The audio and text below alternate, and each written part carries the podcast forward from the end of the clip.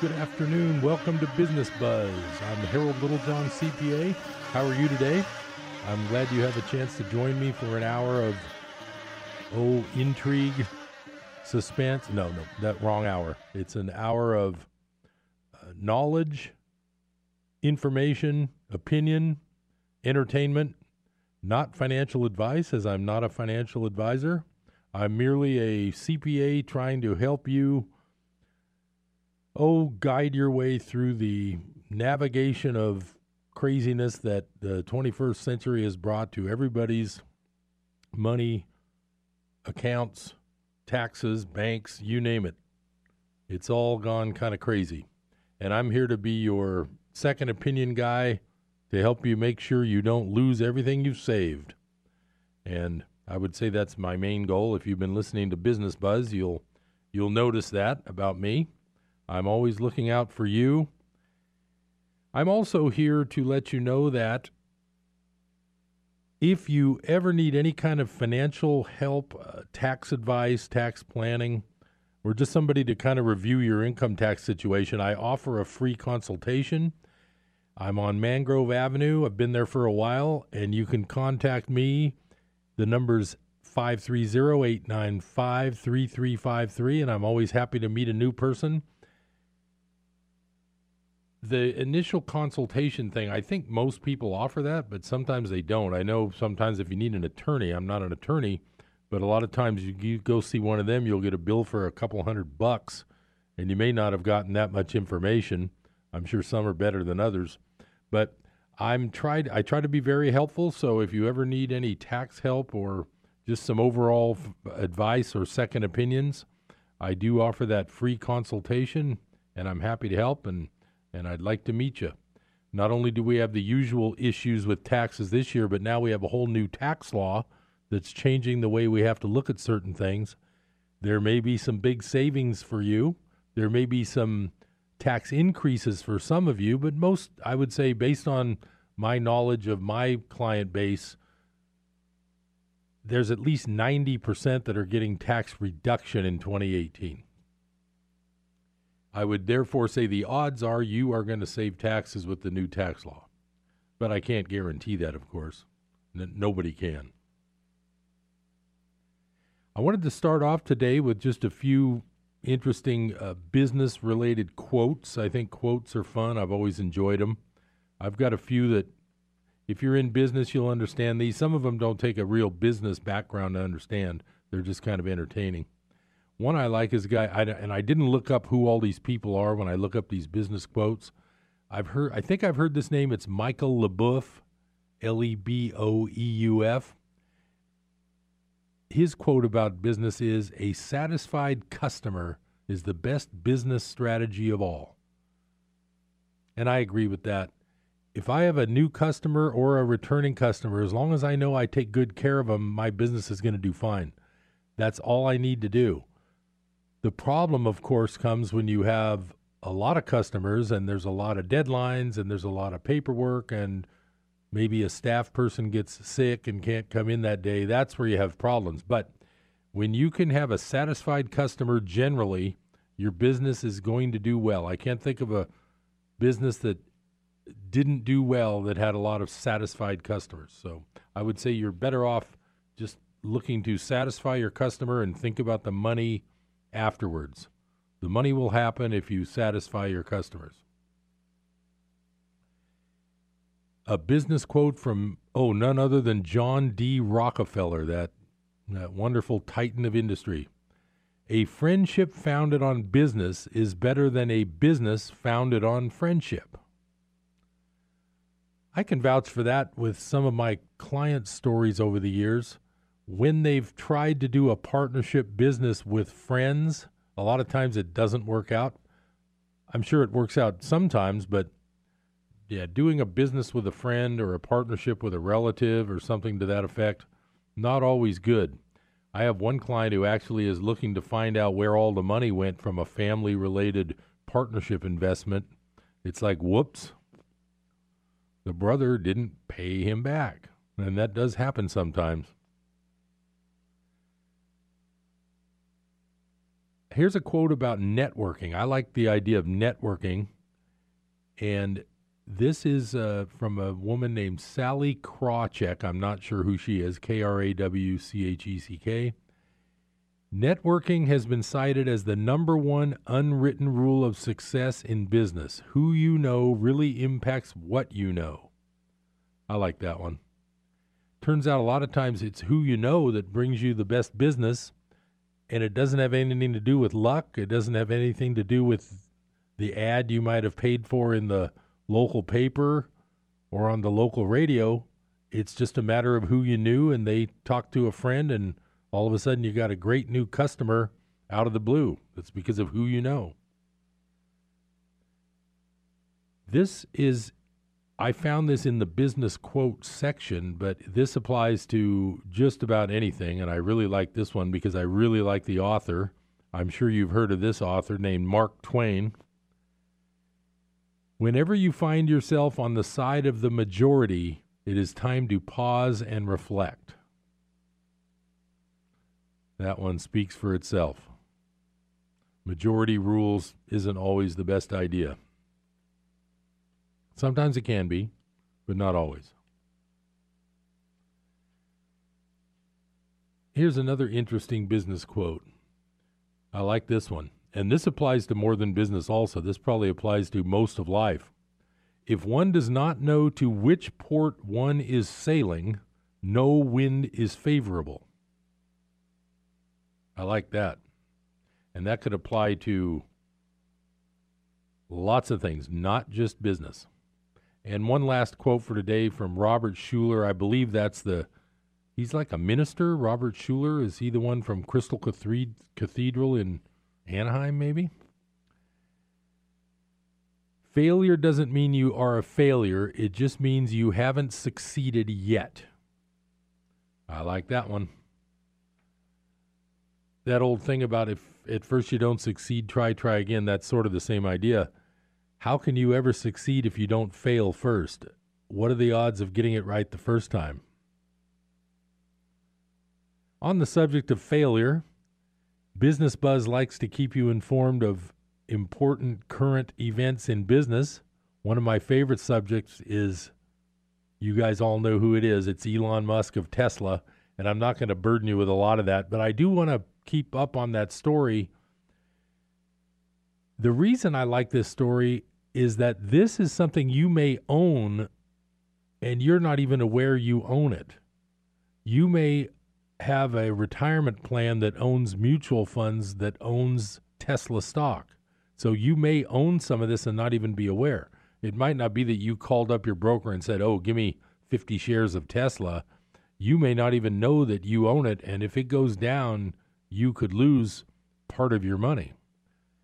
The article I'm bringing today, it's not a heavy duty thing. I just want to keep you in the loop on the Tesla subject that I've enjoyed talking about lately because it's it's just so entertaining. It's almost like a comedy soap opera, but then it's almost a it could end up being a Shakespearean tragedy, but we won't know that until later.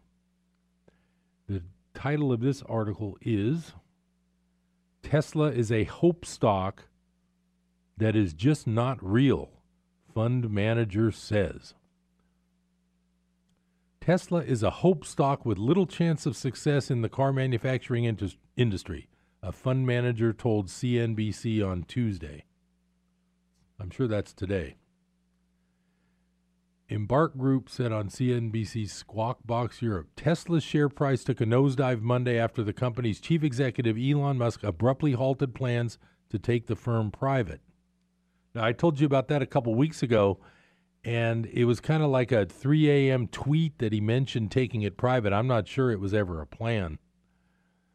Musk had shocked investors on August 7th by announcing his aim to remove Tesla from the stock market at $420 per share. The firm's shares have shed almost 16% off their value since. Now remember, 16% is almost one sixth. Days after that initial announcement, Musk said that Saudi Arabia's sovereign wealth fund had approached him multiple times about taking the firm off the public market. Despite uh, the bearish thoughts on Tesla's auto manufacturing abilities, the analyst said there was hope for the firm and its self driving technology.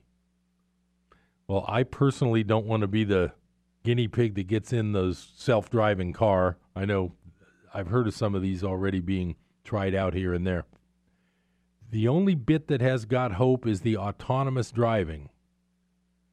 But the idea to compete on a platform basis with cars, it's losing money every time it sells one. He's talking about Tesla. The investment manager said that the lack of a network for servicing Tesla cars was also a point of concern. Some international customers, for instance, have bemoaned repair waiting times as parts need to be shipped from overseas. He's losing money every time he sells a car today and he can't service them. Ask Norway. They can't actually get the car serviced because there's no network to service them. It's just not real. Norway is considered an electric vehicle friendly country due to subsidies aimed at improving improving affordability and an overall target of going all electric by 2125. Tesla continues to be a transformational company, especially on Model 3 production and demand, said this technology research guy. However, this last month has been a nightmare for Tesla bulls, and the street continues to put the company in the investor penalty box given all the uncertainty surrounding the name in the near term with the going private fiasco front and center. So, this is just a, a little recap I wanted to give you. Not all, not everybody thinks that Tesla is a great investment. I'm just kind of enjoying the ride here with all these funny stories that come out. I personally don't own this unless it's in part of a, like I say, for you, there might be part of a mutual fund here and there. I'm not that worried about it. I uh, I don't overload in anything high tech. I'm very conservative, and I yes I do know I've missed this run up in tech stocks. I noticed the Nasdaq index, which is the tech index, is over eight thousand lately. It was at five thousand when it crashed in the year two thousand. I do know that that five thousand did not get it didn't come back to five thousand for a long, long time after two thousand but now it's at 8,000. The other problem with those indexes is they change which companies are in which index. In other words, the index changes what makes up the index. That's why you just you just never know what the real what the real world's doing right now. I have one other article I've got to share. I wasn't too aware of this. It just this article just came out it's called Atlas Mugged. If ever, if you guys have heard of a book called Atlas Shrugged, this is this article is titled Atlas Mugged: Elizabeth Warren's Plan to Nationalize Corporations, and this is from my favorite news website, Zero Hedge, which I've encouraged you guys to check out so you can be better informed than ninety percent of your neighbors. I'm going to try to find the apropos part of this. So, the book Atlas Shrugged, Eh, the lesson of the book is that prosperity is driven by entrepreneurs and capital, and you need freedom and free markets to achieve it. Rand's plot twist that Ayn Rand is the author of Atlas Shrugged. The plot twist is what would happen if all the entrepreneurs, the drivers of a dy- dynamic economy, went on strike? She takes the ideals of socialism, where business is dictated by government mandate for the benefit of workers and the people, to its logical destructive end. The strike accelerates the collapse of society, and the strikers reemerge to rebuild society. It was a story that Rand knew well, being a Russian emigre fleeing Bolshevik terror. Enter, here's more, more of this article. Enter Senator Elizabeth Warren and her proposed Accountable Capitalism Act. It is straight out of Atlas Shrugged. She proposes to regulate corporations with gross revenues of $1 billion or more, requiring them to obtain a federal corporate charter as a United States corporation. I'm going to come up on break number one, but I'll get back to this in a minute. They would be regulated by a bureaucracy under the Office of United States Corporations. These corporations must be operated to, quote, create a general public benefit and must consider how its profit making activities affect not only their shareholders, but their employees, suppliers, community, and societal factors, and the local and global environment. Well, you can kind of see where that's going. I won't belabor it, but first of all, my biggest problem with that kind of law, I will fill you in on that on the other side of the break. Stay tuned to Business Buzz. This is Harold Littlejohn, CPA. I'll be right back.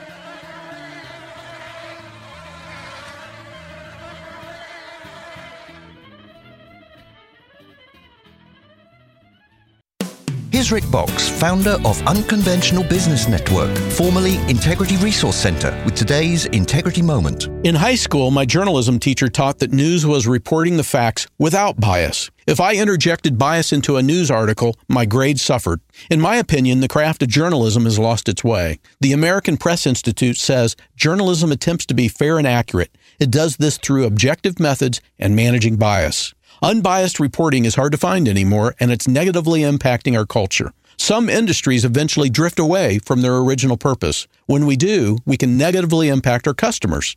Philippians 2:13 says, "For it is God who works in you to will and to act in order to fulfill his good purpose." God has a purpose for you and your industry. Occasionally check yourself and your industry for mission drift. To learn more about Unconventional Business Network and doing business God's way, visit unconventionalbusiness.org. That's unconventionalbusiness.org. Mark it down. When you truly praise the Lord, you always see his preeminence. There's no one like him. Don't bring him down to human level.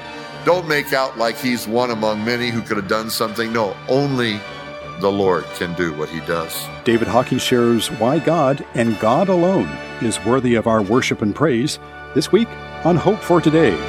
Tune in for Hope for Today weekdays at 8 a.m. here on KKXX.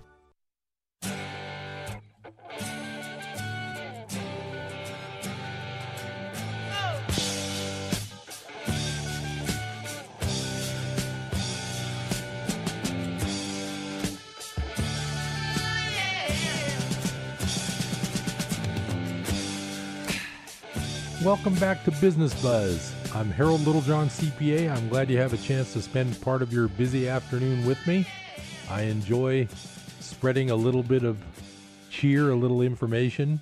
This is not financial advice. I'm not a certified financial planner. I don't play one on television. I'm a CPA who helps people with their taxes, and I love to give second opinions because, well, you know what you've heard about opinions. I was talking about this proposed law from Elizabeth Warren, if I'm not mistaken, she's the senator who claims to be American Indian, but some people claim she's not. I don't I don't follow that too much, and I especially don't want to bring that political stuff to business buzz.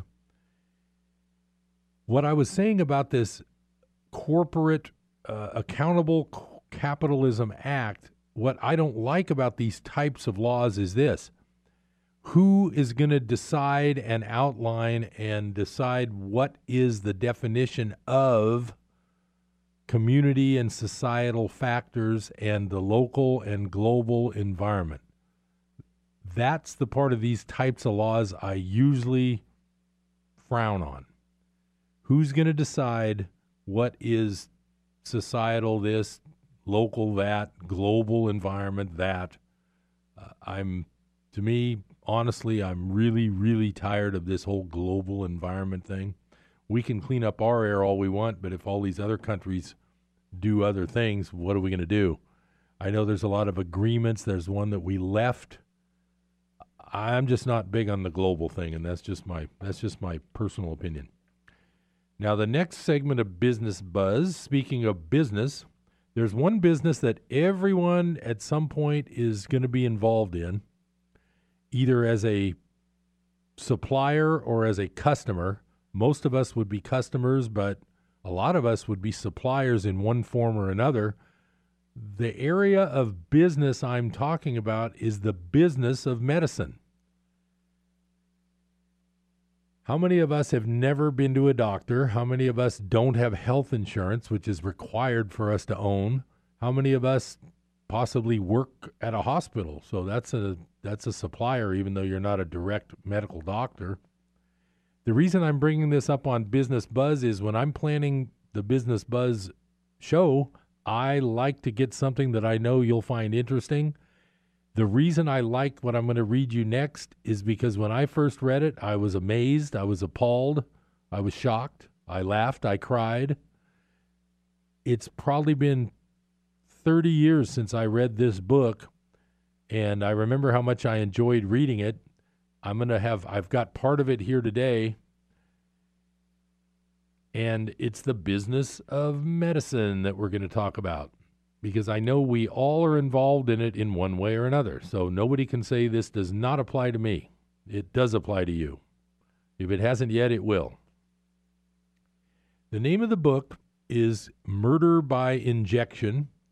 The author is Eustace Mullins, M U L L I N S. He's one of my favorite authors, and this is one of my favorite books. The chapter that I'm going to read some of today I know you'll find this entertaining, so stay with me. Don't don't don't start that nap yet. I'm going to read part of a chapter called Quacks on Quackery. It's actually chapter 2 in this book. And it starts off with the definition of a quack an ignorant pretender to medical or surgical skill. And then it says quackery, charlatanry. And then I think it's quoting from some something from 1783. It says, A potent quack, long versed in human ills, who first insults the victim whom he kills. Oh, that's from the Oxford English Dictionary. Okay. I'm going to try not to belabor all this, but I'm going to give you a real good history of the AMA today. The first significant figure in American medicine, according to Geoffrey Marks, was the theologian Cotton Mather the son of Increase Mather, the president of Harvard University, Cotton Mather wrote many theological works but also wrote a full length medical work. His medical letters drew heavily on local Indian lore. He also pondered the mental factor in illness, noting that a cheerful heart does good like a medicine, but a broken spirit dries the bones. Mather may have been the first and last theologian to be interested in the practice of, of, American medicine. The next figure of importance in American medicine was a Dr. Nathan Smith Davis, 1817 to 1904. After apprenticing under Dr. Daniel Clark in upstate New York, Davis moved to New York in 1847. As early as 1845, he had demanded that the Medical Society of the State of New York correct the more flagrant abuses in medical education – insisting that the four months of instruction then in vogue be increased to a period of six months. Well, right there, we can tell that there used to be only four months' education required to be a medical doctor. Says on May 11, 1846, he convened a group of physicians in New York to form the nucleus of the American Medical Association. The organization took on formal status the following year in Philadelphia on May 5, 1847. The official date of American Medical Association came into being. The 100 delegates to the New York meeting had swelled to over 250 at Philadelphia. They soon formed state organizations in a number of states. Smith later moved to Chicago, where he joined the faculty of Rush Medical School. In 1883, when the AMA founded its journal, he became its first editor. Despite the good intentions of its founder, Dr. Davis, the AMA remained moribund for some 50 years. In 1899, the organization took a giant step forward with the arrival of one Dr. George H. Simmons from Nebraska. Simmons, who throughout his life was known perhaps derisively as Doc, is now remembered as the preeminent American quack. Born in Morton, England, Simmons immigrated to the United States in 1870. Settling in the Midwest, he began his career as a journalist. It is interesting that the two other dominant figures in 20th century American medicine, Dr. Morris Fishbein and Albert Lasker, also began their careers as journalists. Fishbein remained a journalist all his life. Simmons became the editor of the Nebraska Farmer in Lincoln, Nebraska. Several years later, he decided to improve his finances by launching on a career of unparalleled medical quackery. Interestingly enough, the AMA in 1868 had formerly declined quackery as the sale or administration of drugs or treatments that are not approved by legally constituted medical authorities. Simmons ignored this requirement. No one has ever able no one has ever been able to determine that he had studied anywhere to qualify for a medical degree.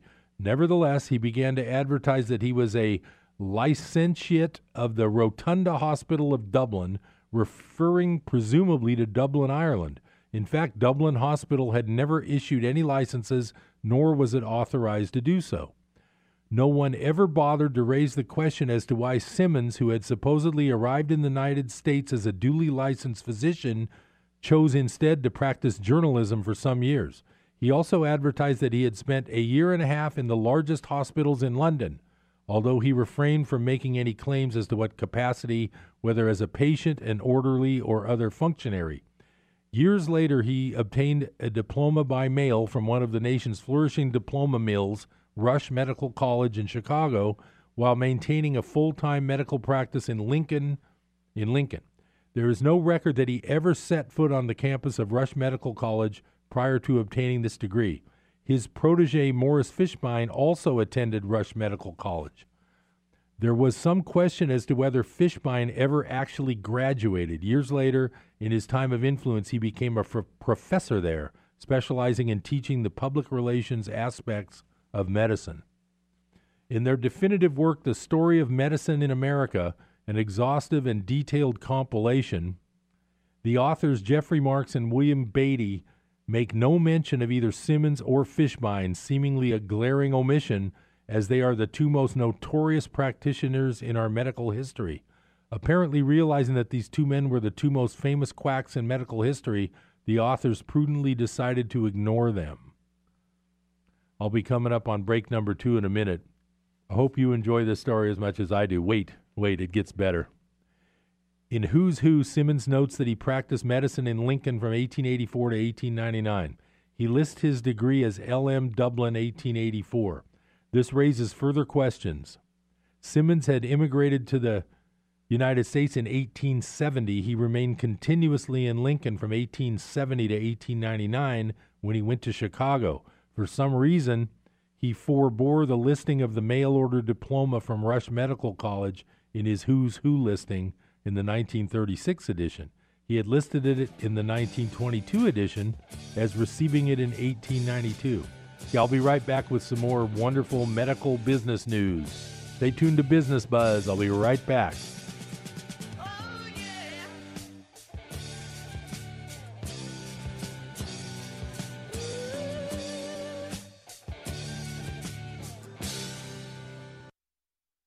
Praise the Lord. I'm Sharon Knotts inviting you to join me and my dad, R.G. Hardy, on The Sound of Faith mornings at 10 here on KKXX. If you are drawn to inspirational preaching, informative in depth teaching, and biblical perspectives to current issues under the anointing of the Holy Spirit, then Sound of Faith is perfect for you because we know faith comes by hearing and hearing by the Word of God. 10 o'clock weekday mornings here on KKXX, Chico's Christian Radio. Hello, I'm Gary Crossland. Everything in the Old Testament points forward to Jesus. Everything in the epistles points backward to Jesus. That's why I encourage people to read the words of Jesus every day. This is where emotional and spiritual health come from. Jesus said, If you love me, you will obey my commandments. Well, where do you read his commandments? But in the Gospels. Now, I know that it's easy to get a little confused when jumping between one Gospel and the next, which is why I wrote the Merged Gospels. It's where all four Gospels are literally translated from the Greek, broken down word by word, and merged back together into one beautiful chronological story with not one word of Scripture removed. You can't buy it in stores. It's available only online at mergedgospels.com. It's great for new believers, for personal devotions, and for group studies. There's also an audiobook. And as always, you get to name the price. Just go to mergedgospels.com. I wasn't prepared to be a caregiver to mom. I had no idea how hard it would be and what I would need to know. Things I never thought of, like how to improve her mood and ways for me to stay positive. Luckily, I found the Caregiving Resource Center from AARP. It had articles about the basics, but also information about the hurdles I was facing. Caregiving Resource Center at aarp.org/caregiving. Articles, tips, and tools to help you both care for your loved one and care for yourself. Brought to you by AARP and the Ad Council.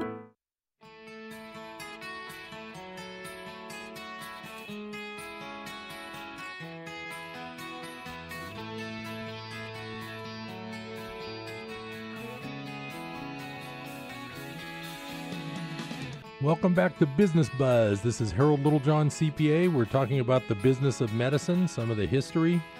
I love this story. Okay, we're talking about Mr. Simmons, who had problems with uh, where he got his degrees, etc., etc. It says, here again, no one later raised the question of his educational record, which showed that he only began his medical education in Dublin after he had come to the United States oh, here we go. Doc Simmons advertisements in Lincoln, which is Lincoln, Nebraska, which we have reproduced here. It's in the book. Employed a standard phraseology of the time. Quote, a limited number of lady patients can be accommodated at my residence. This was a coded notification that he was engaged in the practice of abortion. He also operated a beauty and massage parlor on the premises as part of a Lincoln Institute, of which he was apparently the only official.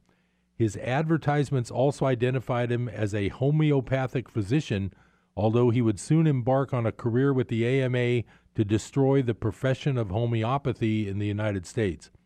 His advertisements announced that he treats all medical and surgical diseases of women. Now, this gets better. Having learned about the American Medical Association, I'll call it the AMA, Simmons, always in search of more status, formed a Nebraska chapter, the Nebraska Medical Association. His talents as an organizer came to the attention of the Chicago headquarters, and he was summoned to take over the editorship of the Journal of the AMA.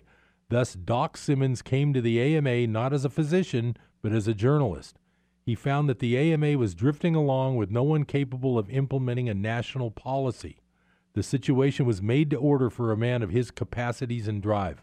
He soon named himself as secretary and general manager of the AMA, launching the organization on its dictatorial and self aggrandizing policies, which it has maintained to the present day. All monies accruing to the AMA passed through Simmons's hands, and he personally supervised every detail of the operations. He soon found an able and willing lieutenant in a man who had formerly served as a secretary of the Kentucky State Board of Health. He seems to have been a man after Simmons' own heart, for he had been arrested after examiners found a shortage of some $62,000 in his accounts. As a member in good standing of the state bureaucracy, he managed to obtain an official pardon from the governor of Kentucky with the gentle admonition that it might be best for him to settle el- elsewhere. Chicago was only a short train ride away, where he found that Simmons was overwhelmed by his credentials. This gentleman, Dr. E. E. Hyde, died in 1912 from leukemia. This proved to be a fortuitous circumstance for another journalist waiting in the wings, Dr. Morris Fishbein. Fishbein had apparently completed his studies at Rush Medical College, but he had not yet been awarded his diploma. In any case, he did not want to become a doctor. He had desultorily served as an intern at Durand Hospital for a few months, but he was unwilling to comply with the then regulations requiring a two year internship in an accredited hospital. He was seriously considering a career as a circus acrobat and had been working part time as an extra in an opera company. He had also learned of a possible opening at the AMA and had been doing some part time writing there during Dr. Hyde's terminal illness. Simmons had also found Fishbein to be a man after his own heart. When Dr. Hyde died, Simmons at once offered the youth a very handsome starting salary of 100 a month, a high figure for 1913. Fishbein found a home at the AMA. He did not leave until 1949 when he was literally kicked out. With the advent of Fishbein, the American Medical Association was now firmly in the hands of the nation's two most aggressive quacks. Simmons, who had practiced medicine for years, unembarrassed by the fact that he had no medical degree which would hold up under the light of day, and Morris Fishbein, who admitted under oath in 1938 that he had never practiced medicine a day in his life because Doc Simmons, as he was genially known, had never shown any motivation in his, any motivation in his, career except greed. He soon realized that the enormous power of which the AMA was capable had, in, in effect, launched him into a gold mine. He was not slow to request certain considerations in return for the favor or the goodwill of the AMA. First and foremost was its seal of approval for new products.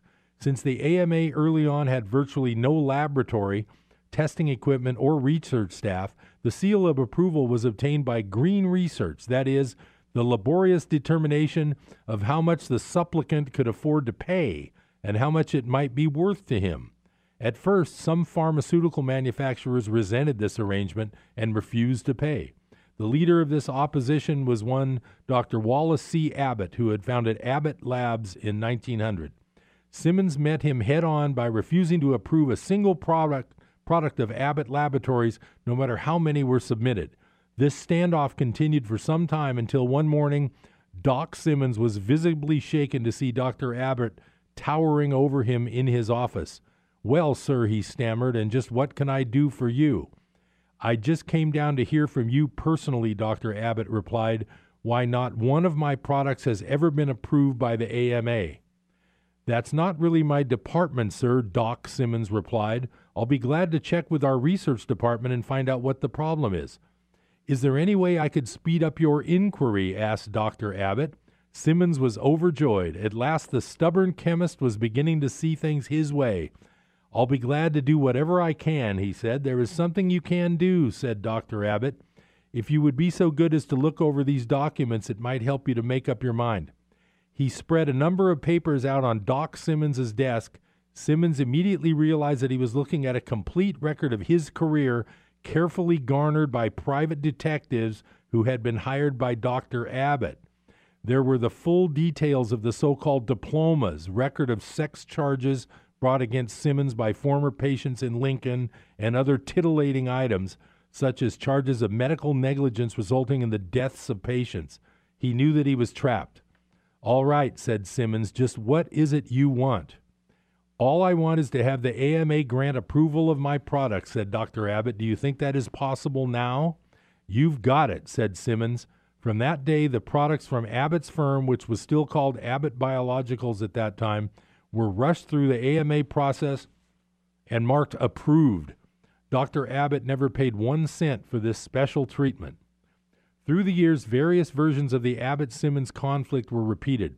A whitewashed version appears in Tom Mahoney's Merchants of Life, which claims that Simmons objected to Dr. Abbott's commercialization of the medical profession and wished to teach him a lesson.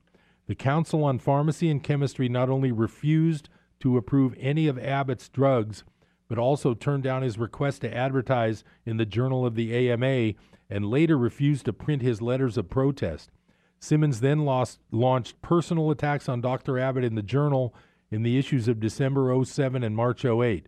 Simmons's pious claim that he did not wish to see Dr. Abbott commercializing the medical profession rings hollow. Abbott was manufacturing pharmaceutical products for sale. The rub was that he refused to pay the usual shakedown to Simmons. After the imbroglio was settled, S. DeWitt Clough, Abbott's advertising manager, became a bridge playing crony of Morris Fishbein. A spirited critic of the AMA during its Simmons Fishbein period, Dr. Emanuel Josephson in New York wrote The methods which Simmons and his crew used in their battle for a monopoly of medical publications and of advertisements to the profession were often crude and illegitimate. The AMA has openly threatened firms that advertise in media other than their own journals with withdrawal of acceptance of their products. Dr. Josephson described Simmons's practice as conspiracy in restraint of trade and extortion. He further charged again correctly that almost every branch of the federal government active in the field of medicine was completely dominated by the association. This was borne out by the present writer, who cites many interest, instances later of government agencies actively implementing the most horrendous cases of racketeering by the drug trust. So exhaustive were the controls set in place by Simmons that the president of the AMA, Dr. Nathan B. Van Etten, later filed a sworn affidavit in the New York District Court that he, as president of the AMA, had no authority to accept any monies or any, enter into any contracts. All such deals were the province of the Chicago headquarters staff. It was later, no, later noted that AMA focuses on protecting physicians' incomes against government intrusion in the practice of medicine. This was a case of having their cake and eating it too.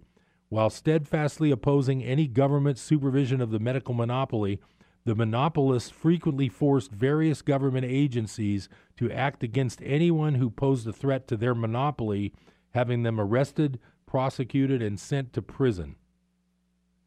Doc Simmons' lucrative dominance of the American Medical Association led him into numerous sidelines. In 1921, he established the Institute of Medicine in Chicago. This apparently was nothing more than a holding company for his bribes. He had also been enjoying the perquisites of the American success story, a buxom mistress installed in a luxurious Gold Coast apartment. Scoundrel that he was, Simmons was not content to flaunt this liaison to his wife. He also became increasingly cruel in his determination to get rid of her. He then embarked on a classic ploy, the physician attempting to dispose of an unwanted wife by plying her with narcotics, narcotics, trying to convince her that she is going insane and hopefully driving her to suicide.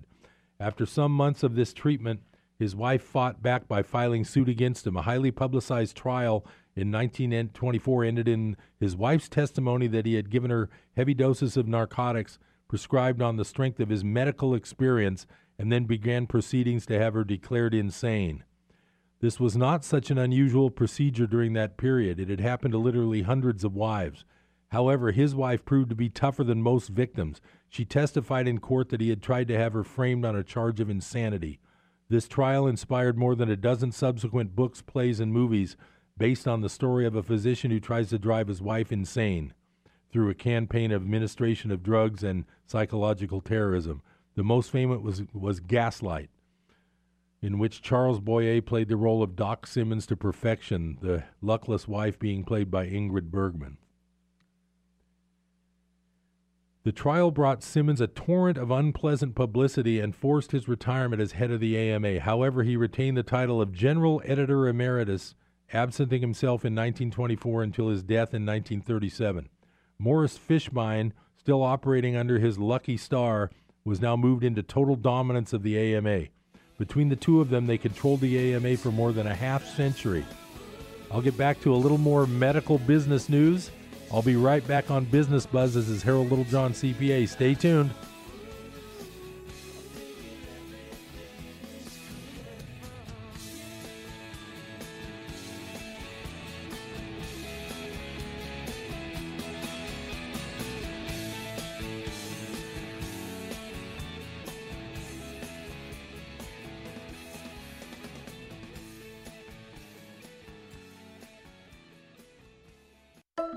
Billions of Dead Things. This is Ken Ham, President of the Global Apologetics Ministry of Answers in Genesis. If there was a global flood, as described in Genesis, what would we expect to see? Well, billions of dead things buried in rock layers laid down by water all over the earth. And you know what we do find? Well, billions of dead things buried in rock layers laid down by water all over the earth. We find fossil graveyards with thousands and thousands of animals buried in a jumble. Many of these graveyards feature land and sea creatures buried together. In other places, we find things that had to have been buried rapidly to fossilize. Now, this includes jellyfish, footprints, and even ripple marks. The rocks are crying out with evidence of the flood if we're willing to listen. Discover more answers when you visit our website at AnswersRadio.com. Find thousands of articles, free resources, and so much more when you visit us at AnswersRadio.com. We are live outside the home of Joe and Rosie Goddard, where a pretty big tickle fight broke out just minutes ago. Sources say their father instigated the laughter. Let's go inside for a comment. Apparently, they have no comment. Dads, let this be a reminder that it only takes a moment to make a moment. Call 877 4 DAD 411 or visit fatherhood.gov. Brought to you by the U.S. Department of Health and Human Services and the Ad Council.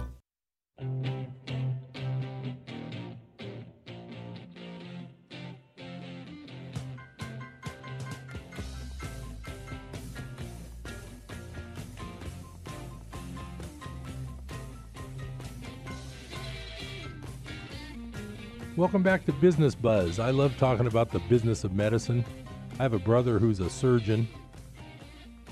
Uh, you know, people worship these guys.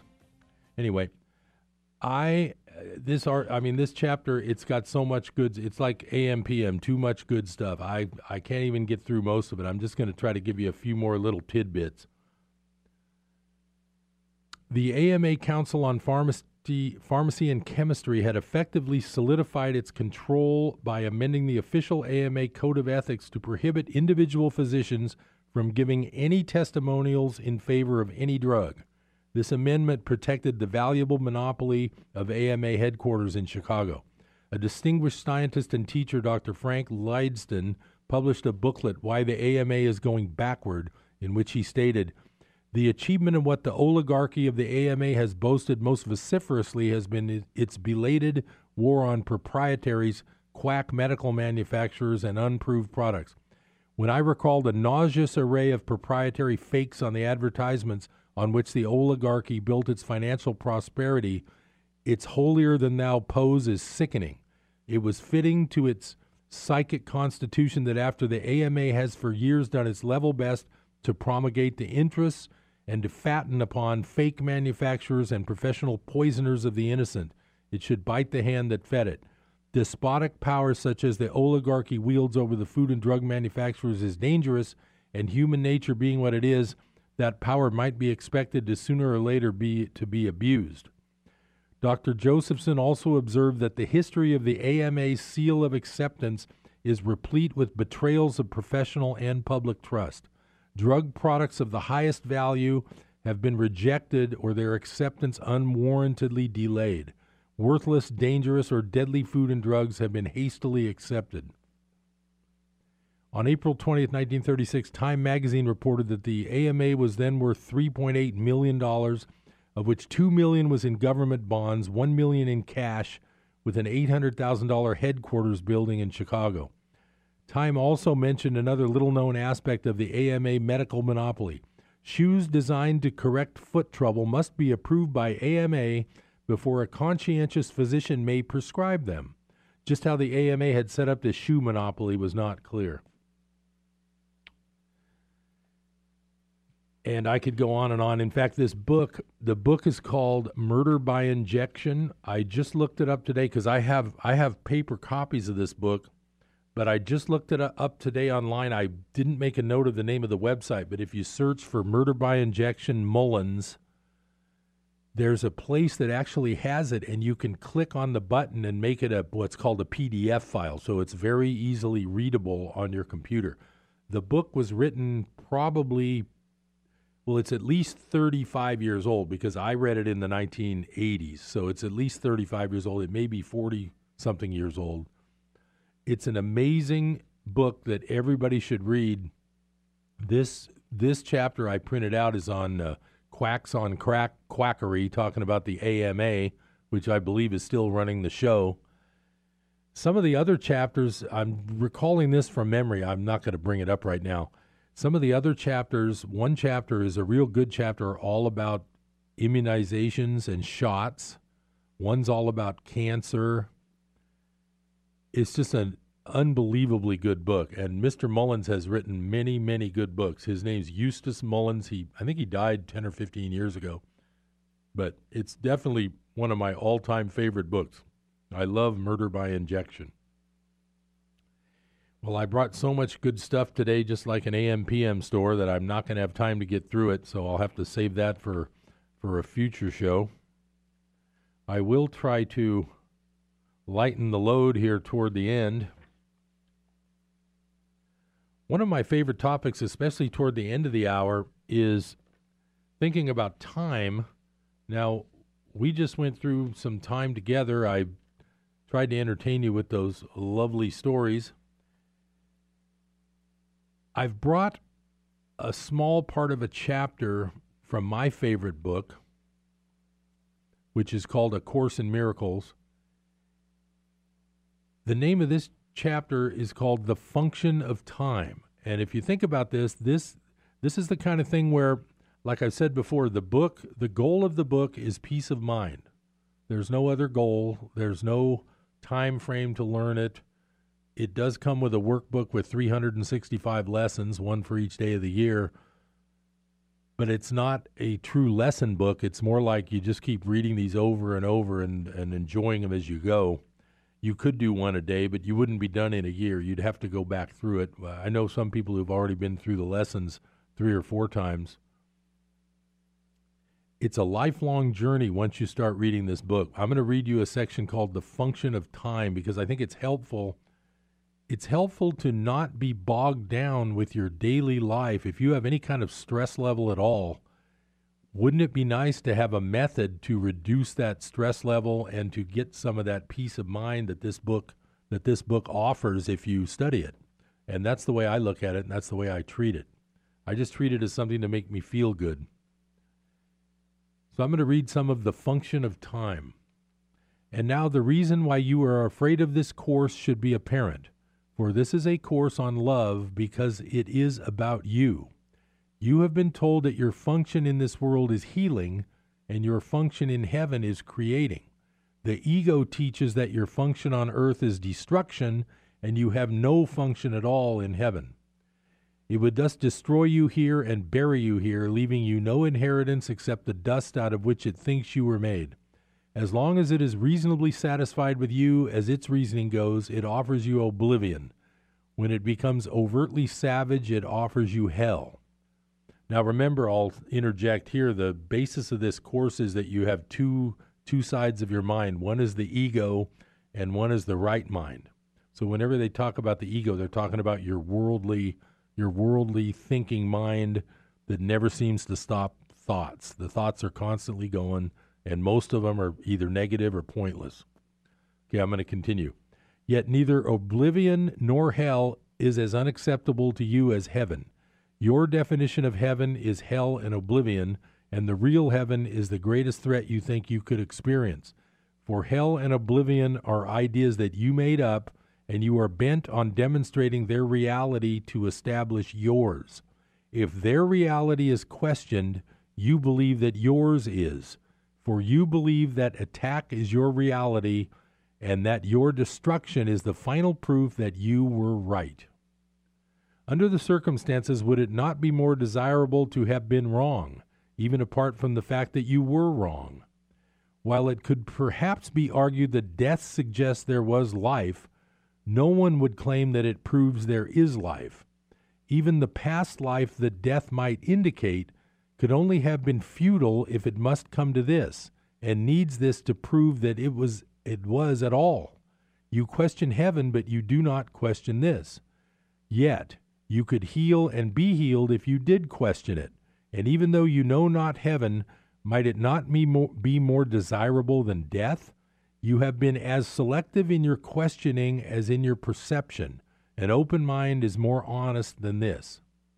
The ego has a strange notion of time, and it is with this notion that your questioning might well begin.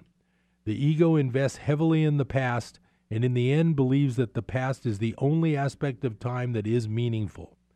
Remember that its emphasis on guilt enables it to ensure its continuity by making the future like the past and thus avoiding the present.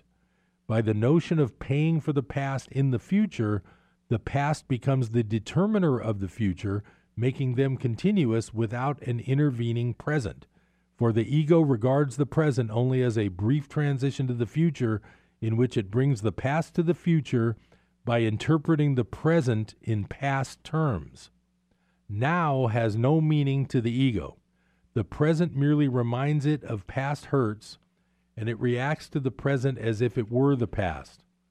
The ego cannot tolerate release from the past, and although the past is over, the ego tries to preserve its image by responding as if it were present. It dictates your reactions to those you meet in the present from a past reference point, obscuring their present reality. In effect, if you follow the ego's dictates, you will react to your brother as though he were someone else, and this will surely prevent you from recognizing him as he is. And you will receive messages from him out of your own past, because by making it real in the present, you are forbidding yourself to let it go. You thus deny yourself the message of release that every brother offers you now. The shadowy figures from the past are precisely what you must escape. They are not real and have no hold over you unless you bring them with you. They carry the spots of pain in your mind, directing you to attack in the present in retaliation for a past that is no more. And this decision is one of future pain. Unless you learn that past pain is an illusion, you are choosing a future of illusions and losing the many opportunities you could find for release in the present. The ego would preserve your nightmares and present you from awakening and understanding they are past. Would you recognize a holy encounter if you are merely perceiving it as a meeting with your own past? For you would be meeting no one, and the sharing of salvation, which makes the encounter holy, would be excluded from your sight. The Holy Spirit teaches that you always meet yourself, and the encounter is holy because you are. The ego teaches that you always encounter your past, and because your dreams were not holy, the future cannot be, and the present is without meaning it is evident that the Holy Spirit's perception of time is the exact opposite of the ego's. The reason is equally clear, for they perceive the goal of time as diametrically opposed. The Holy Spirit interprets time purpose as rendering the need for time unnecessary. He regards the function of time as temporary, serving only his teaching function, which is temporary by definition. His emphasis is therefore on the only aspect of time that can extend to the infinite, for now is the closest approximation of eternity that this world offers. It is in the reality of now without past or future that the beginning of the appreciation of eternity lies. For only now is here, and only now presents the opportunities for the holy encounters in which salvation can be found. The ego, on the other hand, regards the function of time as one of extending itself in place of eternity, for like the Holy Spirit, the ego interprets the goal of time as its own. The continuity of past and future under its direction is the only purpose the ego perceives in time, and it closes over the present so that no gap in its continuity can occur. Its, continu- its continuity then would keep you in time, while the Holy Spirit would release you from it.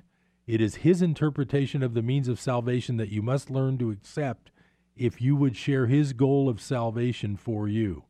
You too will interpret the function of time as you interpret yours.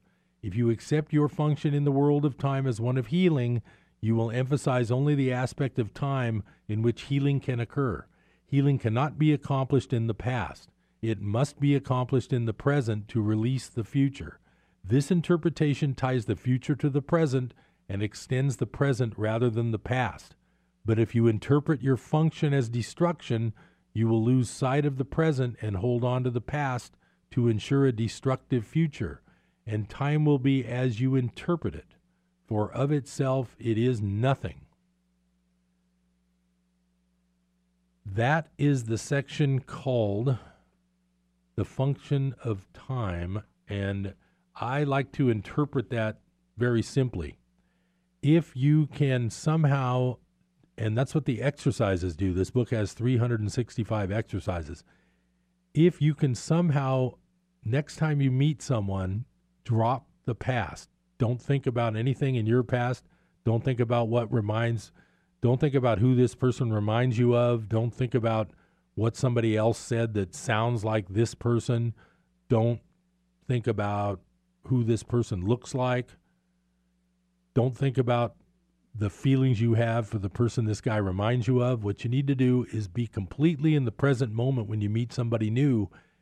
Don't let the past impressions dictate the way you think about this encounter. The Course in Miracles talks a lot about the holy instant and the holy encounter. Every time, like it says, every time you meet someone, you're meeting yourself. And all I can say is if you give these things a try, I think it'll help. You might get some peace of mind, which is the book's goal. I know it helps me a lot. When you have a busy business day, you better have some way to calm down and get some peace of mind. I'm Harold Littlejohn, CPA. Thanks for joining me on Business Buzz. I'll talk with you next time. Bye bye.